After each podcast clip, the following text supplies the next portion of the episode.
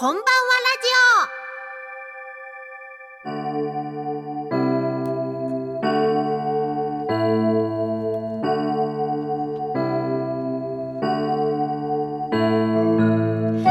皆さんこんばんは。忍笛神楽笛奏者のことちゃんです。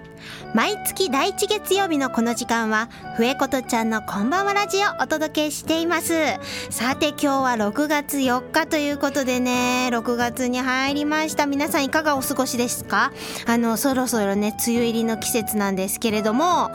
梅雨入りといえば海の梅梅の季節ですよ皆さん。私ね今年初めて梅ジュースを作ろうと思ってお砂糖で梅をつけてみました。あの氷砂糖じゃないといけないのかなと思ってこう梅を買った八百屋のお兄ちゃんに聞いたら普通の砂糖でもいいんだそうなんですよ。家にねすごいいろんな種類の砂糖があるのでえっ、ー、となんだっけきび砂糖とそれから黒砂糖を混ぜてですねそして梅と同量のその量を入れるんですが入れてねあの今作ってるんですけど何もしてないんですけど入れただけで。でもね面白いですね。どんどん梅が汗をかいてなんかお砂糖がじわーんって溶けてってるのをですね毎日見るのが日課になっています。3週間ぐらいでね飲めるようになるっていうので今月中飲めるなと思ってすごく楽しみにしているところです。そして今月いよいようちの赤ちゃんも赤ちゃんっていうかもう幼児化してるんですけど1歳になりますよ。今日もねおんぶで一緒にお届けしております。ということはね私も母になって1年ということでもありましてあっという間のような。でもなんかたくさんいろんなことがあったのになんかこう1年だったのかなとも思ったりねとにかく人生史上最高に充実している1年だったなというふうに思っております。後ほどたっぷりお話の方させていただきます、えー、今月の「ふえことちゃんのこんばんはラジオは」まず琴音のお悩み相談室からスタート。今回は恋愛の悩みをご紹介します。そしてことちゃんの子育てハッピートーク拡大版でお届けしたいと思います。今月もどうぞよろしくお願いします。この番組は屋根で守り床で支える防水材床材のパイオニア田島ルーフィングの提供でお送りします。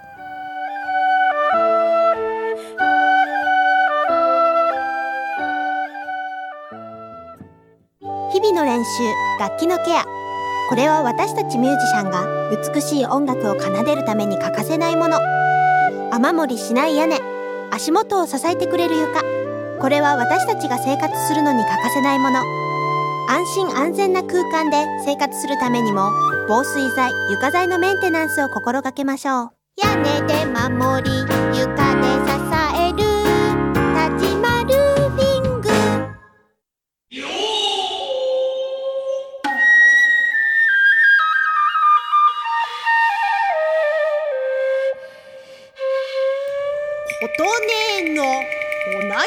相談室。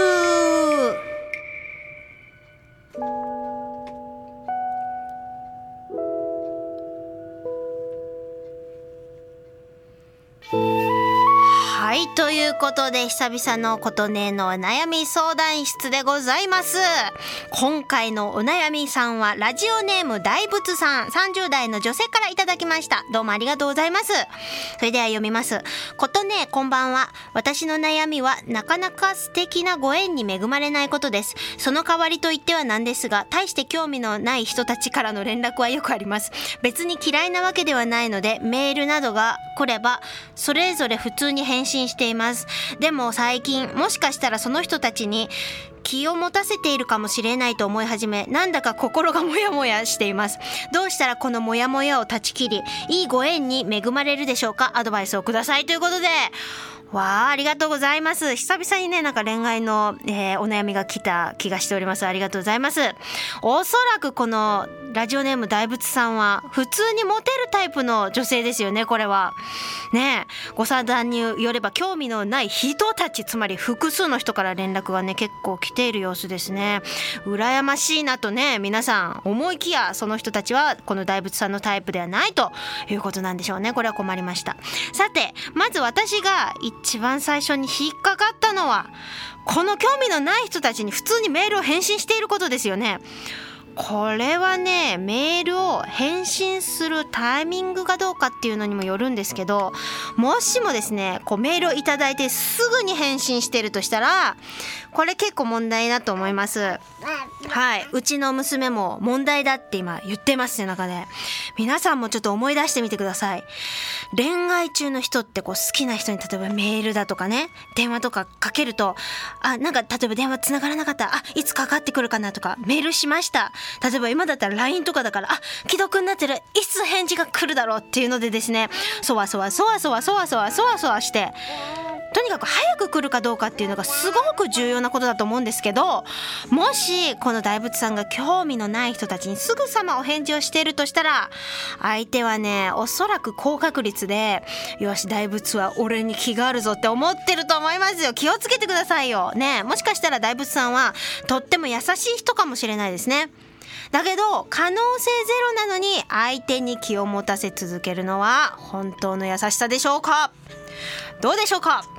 ね。ちなみにお友達維持で参りたいっていうね本当にいいお友達だって思ってる場合もありますからこれはなんか無限にするわけにはいけないですよね。だからこれはもちろん無視するとかそんなことはしなくていいと思うんですが例えば1日とかね少なくとも半日以上とかまたはまあこの返事だったらそんな急がなくていいなっていうものだったら数日置いてから返事するとかっていう風にしていくといいんじゃないですかね。だってこれ普通の感覚持ってる人だったらあこれは脈がないなっていうことにね普通気づく感覚ですよこれは。ね。とにかくこのあのお返事の速さこれは相手に、えー、余計なね気を持たせてしまいますのでお気をつけ遊ばせてくださいませ。そして次に気になったこと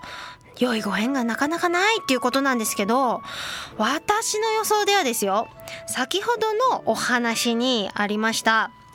あの興味のない人たちですね。この人たちは全て手放した時にそのご縁が舞い込んでくるんじゃないかなってこう今読んでて思いました。だってね何でもそうですけどちょっと想像想像してみてください。コップに綺麗なお水を入れたいと思ってても例えばもともと汚れたなんかこう水とか泥みたいなのがこう入ってるとしましたらそれはいくら綺麗なお水を入れても濁ってしまいますよね。何が大切ですか？そうです。一度全てコップを空っぽにして捨てることなんですよね。そしたらそのコップはきれいなお水でいっぱいにすることができますもんね。まあねもちろん人間なので元この水を捨ててとかそんな風にね物のように扱えることはできないんですけれどもイメージとしてはそういうことですね。一度人間関係を見直して自分の中を整理してみたらいいんではないでしょうか。このねコップの中を空にするっていうのは私いつも考えてるんですけどなんかモサモサするな心がなんかわさわさしてなんかこれってどうなんだろうと思ったら時々ねやっぱり自分の中ですごく整理する時があるんですよね。それからこれあの付け加えてもう一つこう宇宙からから見たら宇宙から見られてる自分はどうなんだろうっていうことをねちょっと想像してみてください。これはねあの自分を俯瞰してみる癖をつけるとすごくいいんですけど素敵なご縁を欲しいよ欲しいよと思いながらあの今の例えば大仏さんだったらタイプじゃない人が周りでこうちょろちょろ自分の周りにいるとこういうことですよね。そうすると宇宙からパッと見るとあれ？なんかいるじゃん。欲しい欲しいってなっているじゃんっていう状態ができてありません？これ。これってまずくありません？だからそれよりも先ほど言ったようにこうコップの中をねすっきりするように周りの方々もちょっとすっきりしていただいて一度ねこう一人になってすごくこう何て言うんですか？心落ち着けてですねあのすっきりしていただけると次に見えてくることやることが見えてくると思います。それから具体的にどんな相手が自分にとっていいご縁と思える相手なのかっていうのもよく考えてねそれも重要ですよね。私の場合は書き出すことをおすすめしております。あーめんどくさいなとかってね思われてもこれをねすると変化が起きますよ。ね自分にとってどういう方がいいのかなとか自分の性格をこう振り返る機会にもなると思うんですけどそういったことをバーッと書き出してですねその中でもさらに大事なことって何だろうってどんどん絞っていって最終的に3つぐらいに、えー、まとめてほしいんですね。でそれをいつも見えるところに例えば貼っておくだとか書いておくだとかメールメールっていうかこう携帯の中にメモしておくだとかっていうことをしておきましたらそれ通りの人がね割と短期間で目の前に現れるんです。これはね不思議ですよ。私あの自分も経験したことあるしあの人が経験しているのも見たことあるしあの結構本当に起きますのでぜひやってみてもらいたいです。でね私ねあの以前ある女性すごく可愛い方なんですけどなんか結婚したかったんです。けどその人は。でも相手はいないと。それでね私はあの日にちを決めてでその日にも結婚するっていう風になんか突然言い出したんですね。それで周りの人たちに私この日結婚式するから開けといてねっていうことを言ったんですけどそれはいいんですよ。いいんですけど私その時にね何かしてるんですかって聞いたんですよそのために。何もしてないけどとりあえずその日にちを決めてみんなに言ってるところだって言ったからちょっと心配したんですけど実際その日に何も起こらなかったんですけどね。起こらなかったんです本当に。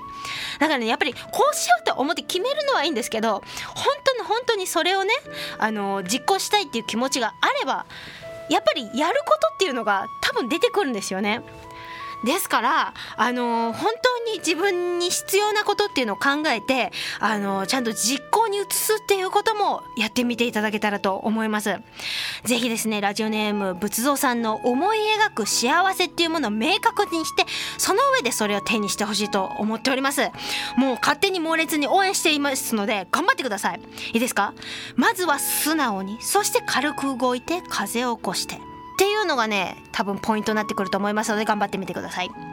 以上久々の、え、琴音のお悩み相談室でございました。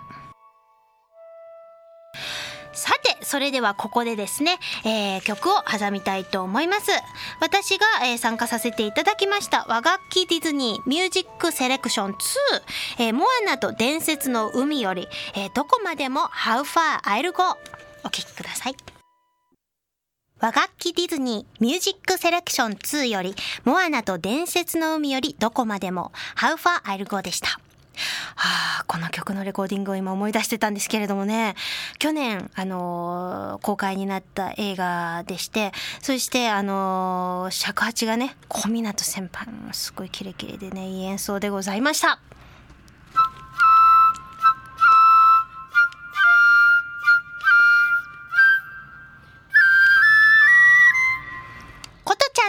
子育てハッピートー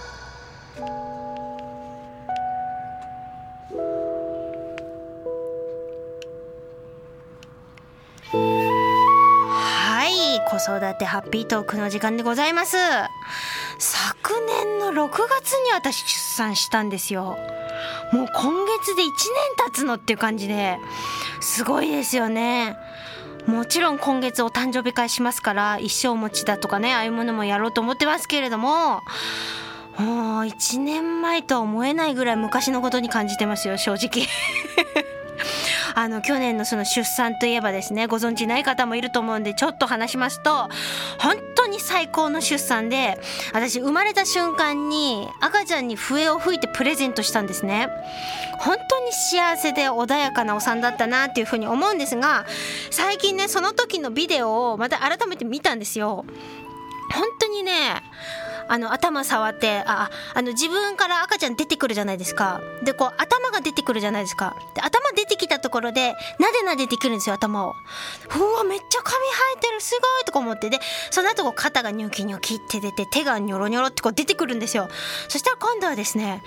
両手で赤ちゃんと握手するんですよ。って感じですよね。その後ツルツルってすぐ出てきちゃってもうなんかね痛いとかっていうよりもなんかすっごい面白くってでなんか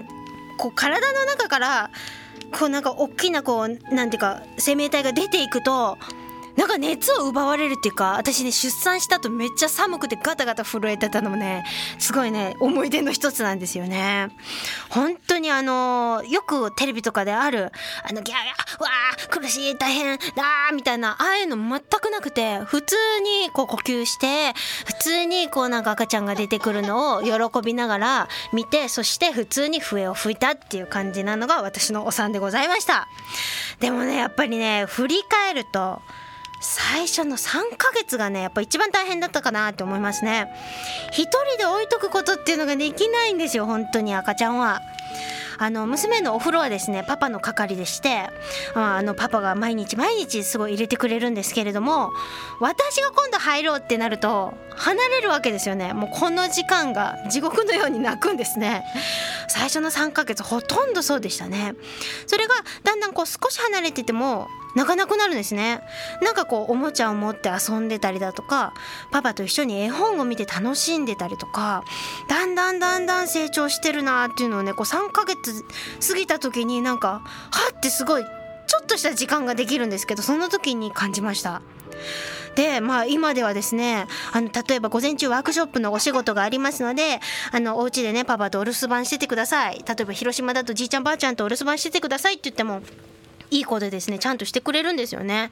やっぱりまあおっぱいだけじゃなくて離乳食もね食べ始めるようになってからだいぶこう私の方もね出かけやすくなったかなっていうのがあります。それであのまあ私結構仕事も今してますので仕事しながら子育て大変でしょっていう風にねすっごい言われるんですけどあんまりそんな大変っていうことはね今のところはないんですね。とりあえずあの子育てしながら仕事にほとんどまあ今日もラジオ一緒に来てますけれどもまあ一緒にね来たりとかしてなんだろうこう今までと違う環境になりながらもその仕事ができる喜びもあればあのやっぱ楽しいんですよね子供といると。それでまあ仕事中例えばあのコンサートする時とかっていうのはやっぱり一緒に舞台に出て笛吹いてもらうわけにはまだいきませんので あのやっぱりね誰かに見ててもらうっていうことが必要なんでやっぱりその仕事をする上でこう段取りをつけていくっていうのがね結構大変といえば大変かもしれないです。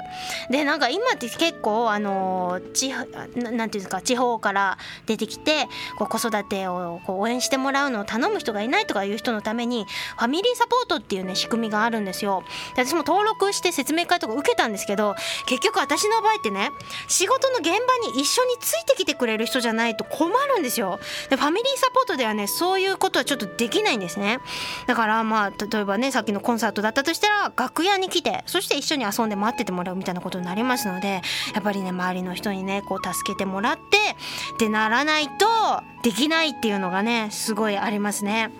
であのなんでかわかんないんですけど自分が多分そうだったからだと思うんですけどあの保育士さんがね周りに多いんですよだから広島で例えば自分が学生時代に可愛がってた子供たちが大きくなって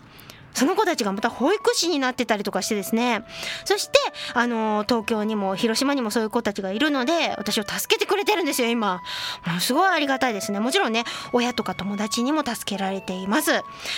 中あの練習するっていうのもね結構課題でしてあの毎日ね笛の練習はちゃんとしてるんですね。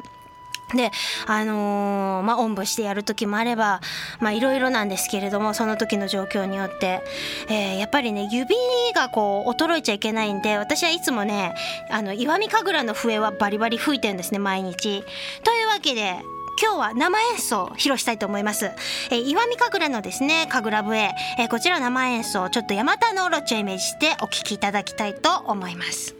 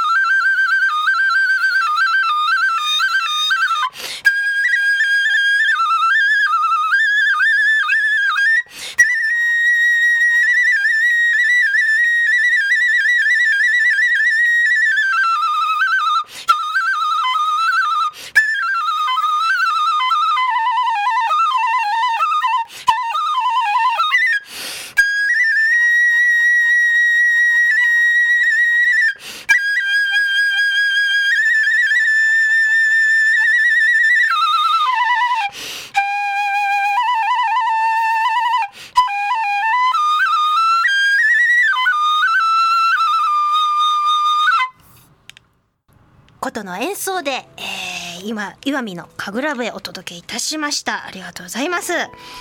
ねこの指をねこのビロビロビロって音が動いてるじゃないですか。あれってよくなんかこうビブラートとかでやってるんですかってこう姿を見ないで聞いてる人によく聞かれるんですけどあれ全部指動かしてるんですね。すっごい早く動かしてるんですけどこういうのもね日々ねこう訓練していないとね衰えちゃ嫌なのでね、えー、すごい練習しています。旅行行った時とかも笛持ってってねやるんですよ私。というわけで、えー、後半お届けしたいいきたいと思うんですけれども後半でまず話したいことはねママ友の存在ですね。これは素晴らしいものですね。あの子育てっていうのがすごくね楽しいだろうなって思っててもちろん楽しくやってるんですけどママ友っていうのはまたですねこれ何て言うんですかありがたい副産物みたいな感じで今私は思っておりますよ。あの区でこういろんな集まりがあるんですけれどもそういった時にですね区の方がこうご近所同士で同じグループになるようにこう設定してですねこう配置をしてくださるんですね。でそこで知り合った仲良しのですね3人、えー、ママさんとそしてお子さんがいるんですがいつもねいろんなところに一緒に行かせてもらったりとかしてるんですけれども本当にねあの学生時代の頃じゃないとこんなに頻繁に連絡取り合ったりまして会ったりとかってなかなかないなって思うぐらいのペースで結構会えたりとかするわけですよ。そうするとなんかこうなんか絆も生まれればそのお互いの子供の成長っていうのを見るのがすごくこうなんか素直に楽しみだったりとかしてでさらにいいのがなんかね子供同士も多分すごく刺激をね受け合ってるなっていうのを感じるんです。例えば誰か一人がねこうなんかハイハイするようになったとかったらまたそれを見るわけじゃないですか他の子が。でなんかこうライバル心をもらいしてるっていうよりもあああいうこともできるんだっていうのをなんか子供自身が知ってまたそれでこう近い将来し始めるみたいな感じでですねこうすごくいいなんていうか刺激をね受けてやってるんですね。それでそのお友達に関して言うとやっぱりずっともうちっちゃい56ヶ月ぐらいの時から仲良くしていただいてますのでもうね完全に友達だって分かってるんですよね。うちの子見てるとすごい面白いです。この間、あのー、お友達一人ちょっと会ったんですけど、久々にちょっと会えたもんだからすっごい喜んでて、そのお友達のところに行ってですね、抱きつくんですね。でも他の、他の知らない人に会う時ももちろん笑顔は振りまくんですけど、もう全然違う。お友達に会えた時の、この喜びの笑顔。そして抱きつくっていうね。すごい可愛かったんですけれどももう十分いろんなことがね分かってきてるんだなっていうのをねすごく感じております。ね、本当にね、あの、いろんな感情を出すようになってきてるのも、この1歳近くなってすごく楽しいなって思うとこなんですけど、おしゃべりがね、できなくっても、やっぱ赤ちゃんってね、こう、目で会話するっていうか、だいぶいろんなことがわかるんですね。うちの場合は親子で目が合うと、とりあえずすぐ笑い合って、なんかこう、意思疎通を図ってるんですけど、例えば、おしっこ、うんち、眠い、お腹すいた以外にもね、あの、嫌だとか、あれがいい、これがいいとか、あのこれで遊びたいとかあれを撮ってほしいとかっていうのもジェスチャーとかなんだろうオーラみたいなそういうのでねすごい伝えてくるんですよね。すごいと思いません？赤ちゃんって。私すごいと思います本当に。それであのー、私ね多分そういうセンサーがまた自分も割とある方だなと思っててそれが何でかっていうと自分がちっちゃい時にですね大人にこう自分の気持ちを汲み取ってもらえなくてすごい悲しかったっていうのをいまだにねエピソードとともに実は覚えてるんです。で、その時に自分が大人になった時に絶対にこれを忘れないで、ちゃんとその赤ちゃんとか子供とかのことを汲み取ってあげる大人になろうっていう風に心に決めて、だからそのことをちゃんと覚えとこうってすごいちっちゃい時からそれを覚えてるんですよ。だから例えば幼稚園の先生私してたんですけどその時代もすごく子供の気持ちに寄り添いすぎて一緒に泣いちゃったりとかもしてたんですけどやっぱりその共感してくれる大人がいるっていうのは子供にとってすごい安心感。さらにはそのなんていうかな、希望っていうかね、未来に対するにつながっていくんじゃないかなっていうふうに思うんですね。なので、つぶさんにね、あの、いろいろ感じ取りながら、えー、これからも子育てしていきたいと思うんですけれども、よくね、子育ては自分育てなんて言いますけど、本当にそうだなと思うんですよ。で、自分がやっぱり成長させてもらうっていう意味では前半でもお話ししましたけど、どうしても人の手を借りないと、一人ではもう育てられない。これがねよくあの3人とか4人とかたくさん子供がいるお家なんかももっとそうだと思いますけどやっぱりすごく大事なことだと思うんですよね。あの素直に人を頼ったりとか助けてくださいっていう風に言えるっていうのはすごい大事なことだと思います。まあ、私今だいぶ、まあ、言える人なんじゃないかなと思うんですけど逆に言えない人っていうのはすごい苦しくなると思うんでねもしこのラジオを聴いてるママさんの中にねそういう方がいたらもう勇気を持ってどんどん言ってくださいね。そうすると意外と周りの人ってすごい助けたかったりとか手を差し伸べたいなって思ってる人がいっぱいいますのでね、え、これからもですね私もえ、いろんな人を頼りながらそして自分自身楽しみながら、えー、子育てしていきたいなと思っている次第です。また次回の、えー、ことちゃんの子育てハッピートークもお楽しみに。時を超えて受け継がれる優しいハーモニー。心に残るメロディーは日常生活を豊かに彩ります。強い日差しや雨から私たちを守る屋根。滑ったり転んだりしない安全な床。何気ない毎日を確かに見守る防水剤床材は安心安全な暮らしを守り支えてくれます。屋根で守り床で支える。立ちまルーフィング。さあ終わりの時間が近づいてまいりました。いかがだったでしょうか？今月は一人で喋りまくれる30分で楽しかった。もうあっという間に終わってしまった。なんかまだ私5分しか喋ってない気がする。本当に30分経ったですよね。はいすいません。さて最近私なんですけど薬膳の勉強始めたんですけどすごい楽しくてこれが今日もね自分で用意した薬膳茶を飲みながらライジをお届けいたしました。自分のね体がどんなタイプなのかそれによっててお茶に薬膳を入れるだけの非常にシンプルな作り方です。ぜひ皆さんもやってみてもらえたらと思います。後でねブログの方にもあのお茶と一緒に私ちょっとあのアップしたいと思いますのでぜひぜひね見ていただけたらと思います、えー、この番組は放送終了後インターネットのポッドキャストでも配信をしておりますので各検索サイトから FM 西東京で検索してみてください。次回来月の第1月曜日のこの時間もどうぞお楽しみに。お相手は篠笛神楽笛奏者のことでした。バイバイ。この番組は屋根で守り床で支える防水材床材のパイオニア田島ルーフィングの提供でお送りしました。